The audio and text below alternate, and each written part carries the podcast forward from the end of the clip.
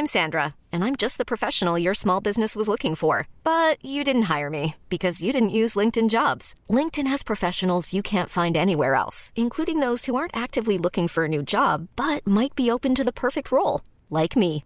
In a given month, over 70% of LinkedIn users don't visit other leading job sites. So if you're not looking on LinkedIn, you'll miss out on great candidates like Sandra. Start hiring professionals like a professional. Post your free job on linkedin.com/achieve today. Ich zum Beispiel selber habe auch schon die Erfahrung gemacht, dass wenn ich mit, mit Leuten gesprochen habe, die, die ganz oft gesagt haben, ähm, ja, nee, Frauenfußball habe ich jetzt nicht so den Bezug dazu. Und ich habe ehrlich gesagt aber auch noch nie ein Spiel gesehen. Und die habe ich dann mal, zu denen habe ich dann mal gesagt, dann kommt doch einfach mal vorbei und schaut euch das an. Und ich muss auch ehrlich sagen, also ich weiß auch, dass diese Leute dann auch ehrlich waren. Ich meine, ähm, die haben dann meistens im Nachhinein gesagt, boah, ich bin ehrlich gesagt total überrascht. Ich hätte ja nicht gedacht, überspitzt jetzt gesagt, dass sie ihren Ball gerade auspassen können. Und ich glaube, das ist das Problem, weil ja, uns eigentlich oft nicht die Chance gegeben wird zu zeigen, dass es, dass es ähm, ja auch guten Fußball gibt. Female Kick. Hallo zu einer neuen Ausgabe unserer Sportshow mit Frauen. Ich habe mir heute extra einen Pferdeschwanz gemacht und darf euch noch meinen Namen verraten. Der ist Felicia. Und der Pferdeschwanz, viele von euch werden es bestimmt schon kapiert haben. Wir brauchen keine Eier. Wir, wir haben Pferdeschwänze. Der Commerzbank-Spot mit der deutschen Frauennationalmannschaft der hat auch mich entzückt, verzückt. In dem ist übrigens nicht nur ähm, oder sind nicht nur aktuelle Nationalspielerinnen zu sehen, sondern auch zum Beispiel Lena Schrumm aus Folge 8 hier vom Female Kick Podcast. Sie war als Körpermodel am Start. Wenn ihr mehr über sie erfahren wollt, hört wie gesagt in diese Podcast-Folge rein.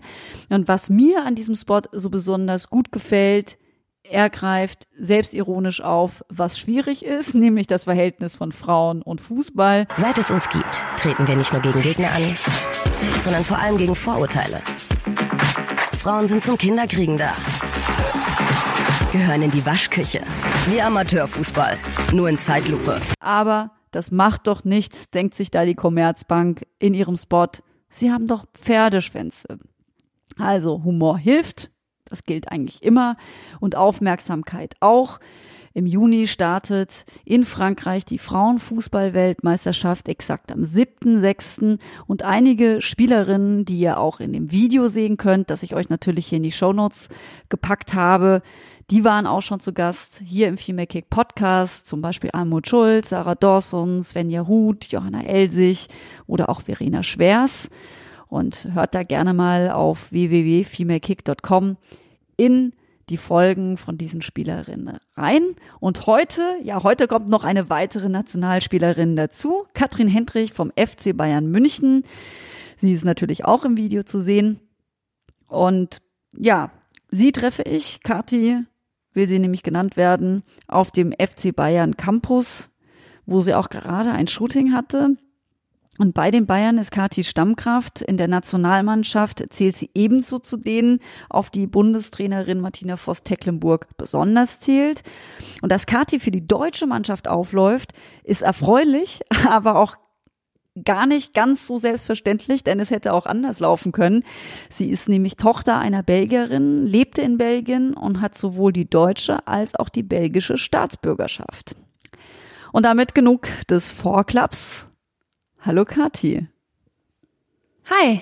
Ich war gerade in Belgien und habe in Brüssel ähm, vor allen Dingen Pommes und Schokolade gegessen und auch äh, die Schokolade auch noch mit eingekauft. Was verbindet dich denn noch mit Belgien? Ja, vieles eigentlich. Also obwohl ich eigentlich jetzt seit zehn Jahren nicht mehr da wohne, habe ich natürlich immer noch meine Familie da, die da ja nach wie vor wohnt und auch meine Freunde, die ich noch aus der Schulzeit kenne. Und von daher ja sind das natürlich so die die engsten Bezugspunkte, die ich zu Belgien noch habe. Und ja, ansonsten natürlich ja, das ganze Land, irgendwie auch das Essen, wie du eben schon angesprochen hast, die Pommes habe ich natürlich immer sehr gerne gegessen oder mache es jetzt auch immer noch, wenn ich mal noch Zeit finde, nach Hause zu kommen. Und ja, die Schokolade, da, ja, die kann ich natürlich auch jedem nur empfehlen. Die ist nämlich in Belgien besonders lecker. Richtig, und die Waffeln vielleicht auch noch. Oh ja, die habe ich schon fast vergessen, aber ja, so richtig zuckerübergossene Waffeln, die, ja, die muss man auch mal probiert haben. du, du spielst ja für die deutsche Nationalmannschaft. War das eigentlich jemals für dich ein Thema, für die belgische zu spielen? Tatsächlich ja. Also ähm, ich muss aber dazu sagen, obwohl ich in Belgien gewohnt habe, haben wir immer deutsches Fernsehen eigentlich geschaut, also unter anderem auch.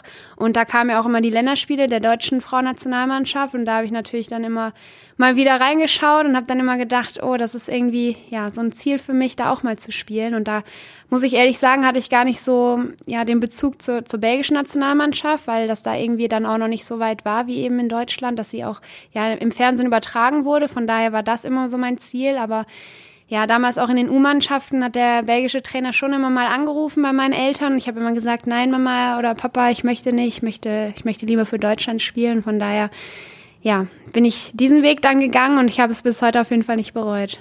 Gab es denn äh, familienintern manchmal Diskussionen dazu? Nee, eigentlich nicht. Also ähm, es war halt damals so, dass ich bei Jungs angefangen habe, in, in Eupen Fußball zu spielen und dann musste ich mich irgendwann entscheiden, als ich nicht mehr bei den Jungs spielen durfte. Und dann ja, gab es zwei Möglichkeiten, einmal auf die belgische Seite eben zu wechseln, nach Standard Lüttich beispielsweise, oder eben dann auf die deutsche Seite. Und da ich eine Halbcousine hatte, die in Deutschland gespielt hat, bin ich da dann halt mal zum Training gegangen und ja, so kam es dann auch, dass man irgendwie dann zur, zur Mittelrheinauswahl berufen wurde und eben da dann auch für die Nationalmannschaft, für die deutsche Nationalmannschaft gesichtet wurde. Und dann, ja, war das für mich dann klar, dass ich da spielen werde. Aber da hat jetzt ja niemand groß was gesagt. Also da war jetzt auch keiner dagegen, dass ich dann eventuell auch für Deutschland spielen möchte. Also ist die Halbcousine daran schuld, dass du in Deutschland gespielt hast? Hättest du sonst auch in Belgien einfach mit dem Kicken anfangen können? Ja, ich denke schon, dass sie einen großen Anteil dazu hatte, weil man dadurch natürlich dann den Kontakt aufgebaut hat zur, zur deutschen ja, Liga, beziehungsweise äh, Teutonia Weiden nannte sich die Mannschaft damals, heute Alemannia Aachen. Und ja, ohne sie wäre der Kontakt vielleicht gar nicht zustande gekommen. Deswegen würde ich schon sagen, dass sie da auf jeden Fall ihren Anteil zu hat, ja. Ich würde mal ganz kurz noch gerne bei Belgien bleiben. Mich fasziniert es ja so ein bisschen, wie multikulturell dieses Land eigentlich auch ist. Also ich habe in Brüssel wieder gedacht, also allein sprachtechnisch, ne? Du redest Flämisch, dann äh, also das belgische Niederländisch, dann das normale Niederländisch, dann hast du Französisch, dann hast du Deutsch und auch fast alle sprechen super Englisch, ne? Welche Sprachen beherrschst du denn davon? Ja, also Deutsch natürlich, weil ich in der deutschsprachigen Gemeinschaft aufgewachsen bin. Noch dazu kommt Französisch, das hatte ich auch immer in der Schule. Da hatte ich auch äh, gewisse Fächer eben auf Französisch, weil die Lehrer dann teilweise auch nicht unbedingt Deutsch sprachen. Englisch hatte man auch in der Schule als, als Schulfach ganz normal. Das habe ich dann natürlich in, in Deutschland dann auch noch weiterhin gehabt. Um, ja, Niederländisch hatten wir auch als Schulfach. Das, ähm, ja, da würde ich aber sagen, also klar, jetzt hier gerade in der Mannschaft haben wir jetzt auch ein paar Holländer. Da, da versuche ich dann manchmal meine Bröckel Niederländisch irgendwie anzuwenden. Ja, wird manchmal gelacht, aber ich ja, würde sagen, also so ein bisschen Schulkenntnisse habe ich da schon noch, aber jetzt richtig sprechen, ja, das, da, da, ähm, dafür reicht's jetzt noch nicht. Ähm, ansonsten, ja, Spanisch hatte ich dann auch noch in, in, in der Schule in Deutschland. Ja, aber ja, am wohlsten fühle ich mich natürlich mit Deutsch. Und hast du auch schon Bayerisch gelernt? Ist das so die Kabinensprache hier? Ehrlich gesagt nicht, nein. Also ich musste mich auch anfangs schon überwinden, da als ich hier neu hinkam, dass man sich sogar auf den Fluren mit Servus begrüßte. Das war einfach total neu und das, das habe ich anfangs ehrlich gesagt auch noch nicht gemacht, aber jetzt mittlerweile erwische ich mich selber auch, dass ich da irgendwie ja auch mal jemanden mit Servus begrüße, weil man sonst ja sich eigentlich auch direkt verrät, dass man nicht unbedingt aus Bayern kommt, aber mit Bayerisch an sich tue ich mir ehrlich gesagt noch ein bisschen schwer, weil es irgendwie auch nicht so einfach ist, aber ja, ich finde es schön, wenn Leute das sprechen können, aber ich selber glaube ich, dass das ähm, ja, bräuchte noch ein paar Jahre, bis ich das drin hätte. Euren Hashtag kannst du aber schon, oder? Mir ist an mir. ja, den kriege ich schon noch ausgesprochen, aber ähm, ich weiß schon gar nicht, ja, wenn es Fürti oder wie das heißt, ich glaube, das heißt Tschüss oder Pfitti, da hört schon irgendwie auf und dann, ähm, ja, gebe ich es dann eigentlich auch ziemlich schnell schon wieder auf. Aber was geht denn in Bayern noch immer? Grüß Gott. Grüß Gott, Servus, oh Gott, was gibt's noch? Ja, mir ist an mir, das sind eigentlich so die üblichen Sprüche. Ähm, ja, aber ja, die meisten sprechen mit mir jetzt auch nicht unbedingt bayerisch. Ich weiß, unser Torwarttrainer, der spricht ja äh, Typ, also bayerischer geht's eigentlich gar nicht. Und ich habe mir jetzt letzten Tage ähm, oder ja äh, als wir in Barcelona waren, habe ich mich kurz mit ihm unterhalten und ja, wenn er sich da nicht anstreckt, Hochdeutsch zu sprechen, dann, dann fällt es mir leider echt schwer. Und wir waren im Aufzug noch mit anderen Spielerinnen und ich musste jedes Mal nachfragen und, an, und andere Spielerinnen, die schon länger da sind, haben dann übersetzen müssen. Ähm, ja, aber es ist wahrscheinlich alles Übungssache und wenn wenn man jetzt konsequent bayerisch immer hören würde, dann, dann würde es vielleicht auch einfacher fallen, aber. Wie viele bayerische Fachkräfte habt ihr eigentlich in der Mannschaft? Ich überlege gerade, herkunftsbezogen. Oh, wenige, meine ich. Ähm, ich kenne viele vom SC Freiburg. Genau, Freiburger. Ähm, ansonsten sind, sind die meisten auch, ähm, ja, kommen von weit her eigentlich. Jetzt wirklich, also fällt jetzt spontan unser Torwarttrainer ein, aber eine Spielerin, die jetzt auch wirklich bayerisch spricht. Gut, Karina Wenninger könnte man vielleicht schon nennen, aber die kommt ja ursprünglich aus Österreich, aber ist schon 13 Jahre hier. Simone mm, Lauder ist auch schon länger Simone Lauder spielt auch schon länger hier. Aber Oder Gina Lewandowski, aber sie hat ja auch noch ihren amerikanischen Akzent. Ist auch mal nicht total ins Bayerische übergegangen. Genau. Also so bayerisch durch und durch äh, haben wir, glaube ich, gar keine. Aber äh, Amtssprache ist Deutsch. Also auch die Niederländerinnen verstehen Deutsch bei euch im Team. Oder ja. in der Kabine wird was gesprochen? Ähm, Kuddelmuddel, wenn es die Sprache gibt. Nein, also ähm, die Niederländer äh, verstehen, verstehen Deutsch. Ähm, wir sprechen aber auch, ähm, auch mal Englisch. Also das ist echt immer auch tagesformabhängig vielleicht. Ähm, auch mit Fridolina Roll Rollfö. Das, da kommt es mal vor, dass wir uns auf Englisch unterhalten oder eben dann auf Deutsch. Schwedisch spreche ich leider nicht. Ähm, ja, die Kabinenmusik ist eher immer Holländisch, weil die Holländer da für die, für die Musik zuständig sind. Deswegen, ja, man kann jetzt ehrlich gesagt gar nicht sagen. Also es gibt jetzt, ja, überwiegend natürlich Deutsch, weil es auch viele Deutschsprachige gibt, aber ja, es wird mal das und mal das gesprochen. Ja. Ich habe gerade auf dem Weg, äh, ich bin aus dem Bus ausgestiegen, bin hier zum Campus mit dem Bus gefahren und dann habe ich eine Frau angesprochen, weil sie eine FC Bayern Jacke anhatte und dann stellte sich raus, dass sie eine Sprachlehrerin ist. Äh, sie unterrichtet allerdings die männlichen äh, Kollegen aus dem Ausland mhm. und äh, unterrichtet die äh, Deutsche als Fremdsprache, aber macht auch irgendwie noch Englisch, Französisch mit. Und äh, mhm. ähm, habt ihr, braucht ihr die wahrscheinlich dann eher nicht? Ich weiß, dass, dass ähm, manche, ich weiß jetzt nicht genau wer, ich weiß von Simone Boye, dass sie auf jeden Fall Deutschunterricht bekommt und das auch schon sehr gut macht. Also ähm, ich glaube auch, dass die, die anderen Spielerinnen anfangs auf jeden Fall alle zum Sprachunterricht gegangen sind, dass es auf jeden Fall auch angeboten wird. Ja, und ich glaube, das ist auf jeden Fall auch hilfreich für die, um sich hier einfach besser zurechtzufinden. Genau, und wie wichtig ist es auf dem Platz, dass man sich versteht? Ja, also ähm, ich glaube, ja, auf, auf dem Platz ist es dann nochmal wirklich so die Fußballsprache. Also ich denke, ob jetzt jemand Deutschunterricht nimmt oder nicht, der, der versteht das schon, was wir da halt für Kommandos haben. Die werden ja auch im Vorfeld dann äh, ja abgesprochen, aber natürlich ist es immer leichter, wenn jemand deine Sprache spricht, aber auch auf dem Platz ist es so, da, da kann es auch mal sein, dass man vielleicht auf Englisch spricht, wenn es gerade schnell gehen muss, aber natürlich ist es am einfachsten, wenn wir alle eine Sprache sprechen, aber das klappt eigentlich ganz gut. Was sind so die normalen Kommandos und was sind die Kommandos, die immer wieder neu besprochen werden? Ja, es gibt ja einfache Kommandos wie beispielsweise dreh dich auf, wenn man einen Ball oder einen Pass zu einer Mitspielerin spielt, dann, dann das versteht schon jeder. Oder Was heißt das, dreh dich dreh auf? dich auf bedeutet, dass, dass eine Spielerin keinen Gegner im Rücken hat, sie sich sozusagen, die sozusagen Platz hat, sich aufdrehen kann und ja mit dem Ball nach vorne laufen kann. Ah, okay, wenn sie jetzt wieder, ja. genau, wenn sie jetzt wiederum einen Gegner im Rücken hat, dann sagt man Klatsch. Sprich, lass den Ball direkt wieder klatschen. Du hast jemanden im, im, im Rücken. Dann gibt's ähm, Wörter wie Diago, bedeutet diagonal, wenn von der einen Seite natürlich auf die andere, ist, denke ich, selbstredend.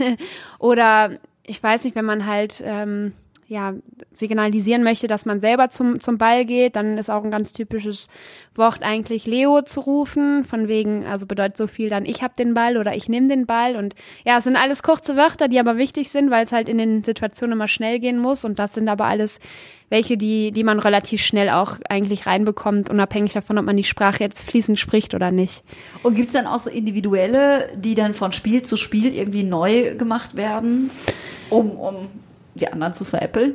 Ähm, nee, das nicht. Also ich glaube auch, das ist schwierig, weil es wie gesagt immer schnell gehen muss und das muss wirklich auch eintrainiert werden. Und wenn man dann halt eben Passspiele oder Passspielformen hat, dann, dann üben wir das da auch eben die Kommandos zu geben. Und wenn man jetzt jede Woche neue hätte, das wäre, glaube ich, ein bisschen vielleicht verwirrend klar haben wir, wenn wir jetzt zum Beispiel Ecken schießen, aber das sind jetzt dann keine Wörter, sondern eher Zeichen, dass man da mal variiert, dass der Gegner sich nicht irgendwie darauf einstellen kann, wenn man, weiß nicht, zwei Finger zeigt, dass der Ball auf den zweiten Pfosten kommt, so, da, das muss man schon dann, glaube ich, von Spiel zu Spiel immer mal wieder ja abändern, aber jetzt die, die zentralen Kommandos, das sind eigentlich schon immer dieselben und die, die ändern sich nicht, nee. So, also halten wir fest, auf dem Platz sind es immer, sind das standardisierte Dinge, wie ihr euch verständigen könnt. Das ist nicht bayerisch, aber bei Bayern bleiben wir mal. Wie wichtig ist es denn, wenn man für so einen Club wie den FC Bayern spielt, sich auch mit der Region zu identifizieren? Ja, ich finde das sehr wichtig, weil ähm, ja generell, wo, egal wo man halt spielt, ob es jetzt in München ist oder sonst wo. Das, da finde ich es immer gut, dass man auch eben ja sich mit, mit dem Ort, wo man gerade ist, auseinandersetzt, dass man auch weiß, was man vielleicht da für Möglichkeiten hat und dass man da auch vielleicht mal neben dem Fußballplatz sich irgendwie nochmal ja, weiterbildet oder auch mal einfach andere Sachen sieht. Von daher ja, ist es in München auf jeden Fall ähm, eine Möglichkeit, dass man da viele Sachen neu entdeckt. Und ich denke, hier, hier ist einem nie langweilig. Deswegen, ja, aber ich finde das immer gut und wichtig. Ja. Was, was entdeckst du denn besonders gerne? Ähm, also ich mache in meiner Freizeit, gehe ich eigentlich sehr gerne essen und teste da auch gerne mal unterschiedliche Restaurants oder Cafés, ähm, ja, mit unterschiedlichem Ambiente natürlich. Oder ja, hier in, in München bietet es sich natürlich auch an, mal Seen zu besuchen, weil ja, hier gibt's halt auch sehr viele und sehr schöne und große und ja, das sind jetzt eigentlich so zwei Hauptsachen, die ich eigentlich mache, wenn ich halt eben mal nicht auf dem Fußballplatz stehe. Und ja, wie gesagt, da ist die Vielfalt ziemlich groß hier in München. Erste Frage zum Essen. Isst du jede Küche gerne? Nein, also ähm, ich esse am liebsten italienisch, vor allen Dingen Nudeln. Ähm, die kann ich eigentlich immer essen. Das wird mir auch immer schon nachgesagt, dass man mich eigentlich immer nur mit Nudeln sieht.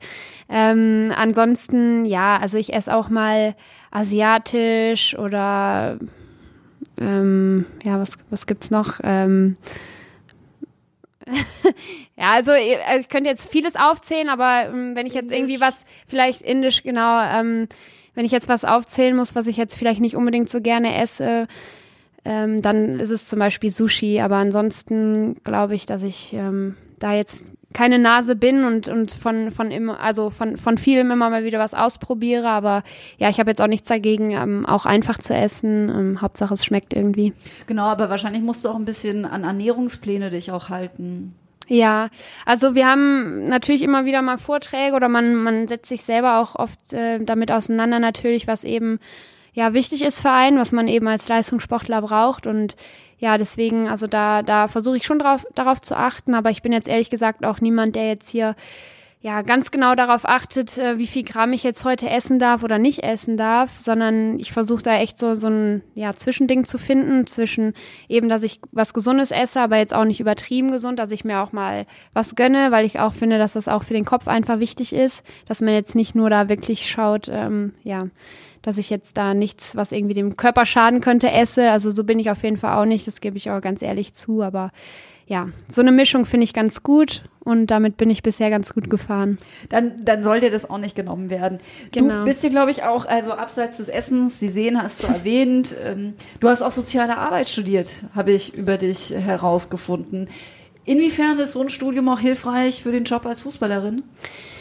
Also ich habe äh, soziale Arbeit angefangen damals in, in Köln, als ich noch in Leverkusen gespielt habe, habe dann aber ja ziemlich schnell, beziehungsweise habe dann ein paar Semester in Köln noch studiert, bin dann aber nach Frankfurt gewechselt und habe deshalb dann auch meinen Studiengang gewechselt und habe dann ein Fernstudium gemacht. Äh, Bildungswissenschaft nennt sich das jetzt, eine Alternative zur sozialer Arbeit.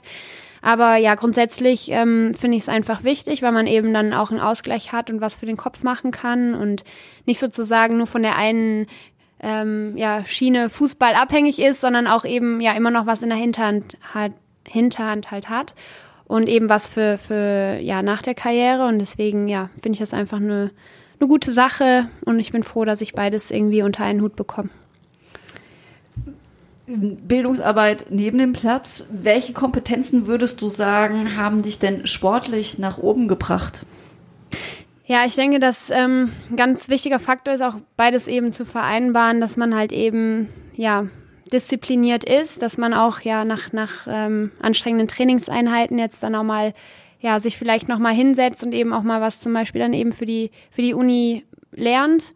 Und ja, das ist auf jeden Fall was, was dann ja dich, glaube ich, in beiden Bereichen irgendwie weiterbringt.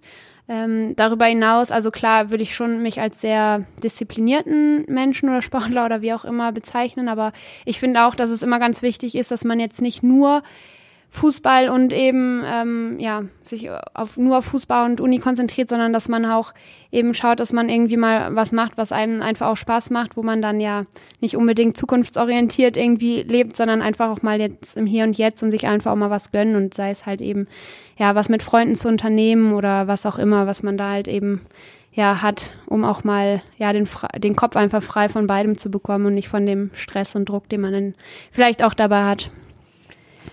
Ich komme nochmal zurück auf dein Studium und Bildungsarbeit oder soziale Arbeit. Letztlich geht es ja auch darum, durch Bildung zum Beispiel äh, für mehr Gerechtigkeit zu sorgen, gesellschaftlich natürlich. Ich glaube, bei sozialer Arbeit geht es vor allen Dingen darum, Individuen äh, zu stärken.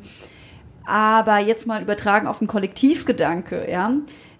Wie viel Bildung wäre notwendig, um zum Beispiel im Sport, im Fußball, äh, für mehr äh, Chancengleichheit zwischen Frauen und Männern äh, zu sorgen?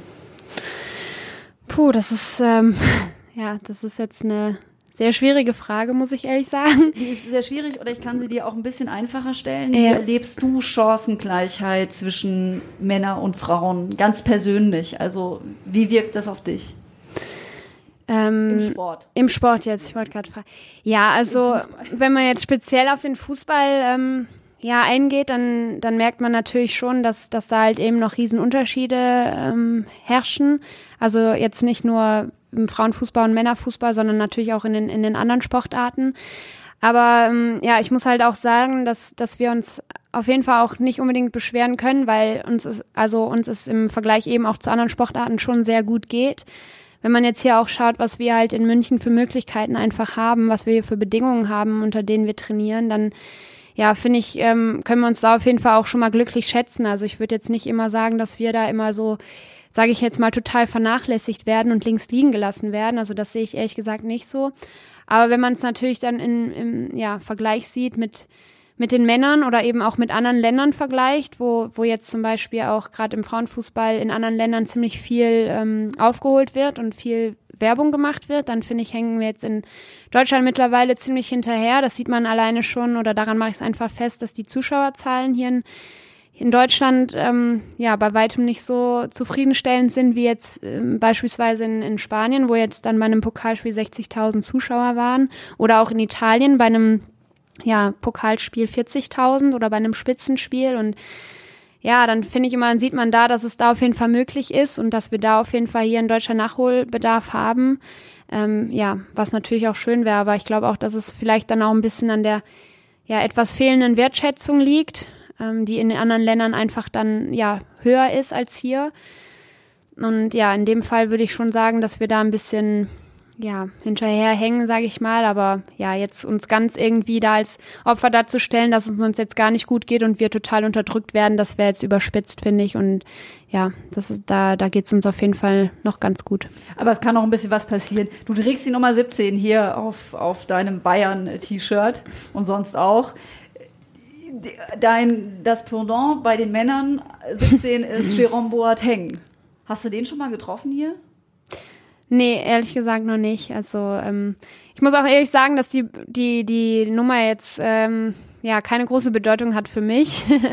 also das war halt einfach tatsächlich so, dass als ich gekommen bin, war, war es eine der wenigen Nummern, die noch eben frei war und die habe ich dann ausgesucht. Deswegen habe ich jetzt keinen großen Bezug zu dieser, zu dieser Nummer. Ich hatte immer die Nummer vier, sowohl in Leverkusen als auch in Frankfurt. Die war leider hier äh, schon vergeben, deswegen habe ich dann die 17 ausgesucht. Ja. Aber es ist ja auch eine ganz schöne Nummer. Aber gibt es sonst einen Bezug zu, den, zu, den, zu der Männermannschaft? Weniger. Also es gibt mal ab und zu vielleicht Medientermine, auch mit Spielerinnen und im, ähm, Spielern, wo, wo man dann ja, die mal eben trifft. Aber jetzt hier, dadurch, dass wir eben auch am Campus trainieren und die Männer halt eben an derselben, da ist es ein eher seltener der Fall. Wie müsst ihr denn spielen bei der Nationalmannschaft, bei der WM, um auch hier in Deutschland mal wieder eine Euphorie zu wecken? Muss man dafür Weltmeisterin werden?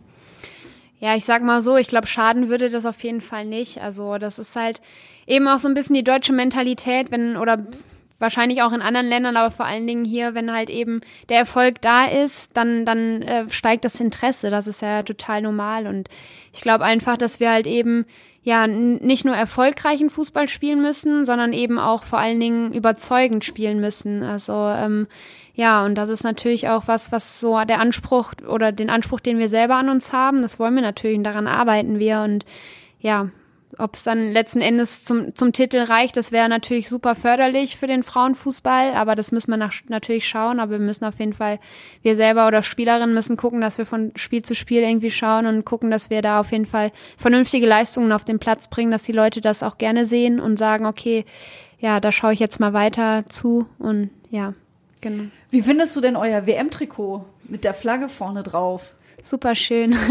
ja, also doch, ich finde die echt ähm, sehr, sehr schön, auch vom Schnitt her, rein, rein optisch auch. Die Zahlen sind auch irgendwie, ja, ist ein, ein cooles Design und das ist auch nochmal, ja, glaube ich, auch einfach wichtig, dass die Leute vielleicht auch was zu gucken haben, dass äh, ja, man eben auch schöne Trikots hat, man selber sich auch wohlfühlt und ja, deswegen finde ich das Trikot sehr schön. Ja, das Trikot könnt ihr euch übrigens auf femalekick.com angucken, beziehungsweise auf dem Instagram-Kanal at femalekick. Da könnt ihr das Trikot sehen. Ich finde nämlich auch, dass es wirklich ein, also ich finde das mega. Also ja. ich muss sagen, mir haben bislang, ich hadere da immer so ein bisschen damit, dass ich irgendwie gesagt habe, hey mein Gott, andere Sportartikelhersteller kriegen da viel, viel bessere Trikots hin, auch für Frauen, ne? So die großen aus USA und zum Beispiel, das französische Trikot finde ich großartig. Aber ich gedacht, aber Deutschland mhm. hängt da immer mit dem Trikot hinterher. Aber das muss ich sagen, jetzt mit diesem Replik aus den, aus, äh, für die Frauen ja 89 das große EM-Jahr und 90 die Männer mit der Flagge. Ja. Und jetzt auch auf dieser Brust finde ich auch schöner als das letztjährige WM-Trikot der Männer. Deswegen auf das ist was wird. Letzte Frage an dich, ja. Mhm. Pommes oder Schokolade? Worauf musst du auf dem Weg zur WM verzichten? ja, also ich habe ja eben schon erwähnt, also ähm, natürlich versuche ich mich ähm, sportlergerecht zu ernähren und da gehört jetzt Pommes oder Schokolade natürlich jetzt nicht unbedingt dazu, beziehungsweise nicht ganz oben auf der Liste. Aber ich sag nochmal, man muss ein Zwischending finden. Und ja, wenn ich jetzt es nicht mit der Pommes oder mit der Schokolade übertreibe, dann, dann brauche ich auf beides nicht zu verzichten. Aber ja, es sollte auf jeden Fall in Maßen bleiben. Alles in Maßen, die Balance muss stimmen und der Titel muss her. Vielen Dank, Kathi. Genau. Danke auch. Ja, das war er, der Female Kick Podcast mit Kathi Hendrich hier vom FC Bayern Campus, von dem ich mich mit diesem Blick eigentlich fast nicht loseisen kann. Es ist nämlich ganz wunderbar. Ich schaue hier durch eine große Glasfront hinab auf einen wunderbar grünen Fußballplatz. Was gibt es Schöneres? Vielleicht die Bayer Arena, denn da bin ich bei der nächsten Folge. Ich treffe Petra Dahl, die einzige Stadionsprecherin in der ersten Männer-Bundesliga. Das ist also durchaus ein Anreiz, jetzt hier München wieder zu verlassen.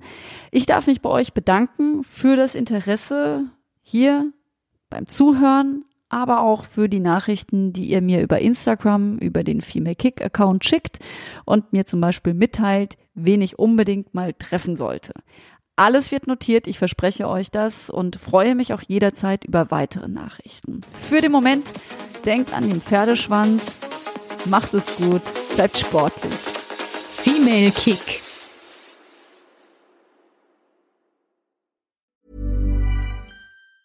Planning for your next trip? Elevate your travel style with Quince. Quince has all the jet-setting essentials you'll want for your next getaway, like European linen premium luggage options, buttery soft Italian leather bags, and so much more. And it's all priced at 50 to 80% less than similar brands. Plus, Quince only works with factories that use safe and ethical manufacturing practices. Pack your bags with high-quality essentials you'll be wearing for vacations to come with Quince. Go to quince.com slash trip for free shipping and 365-day returns.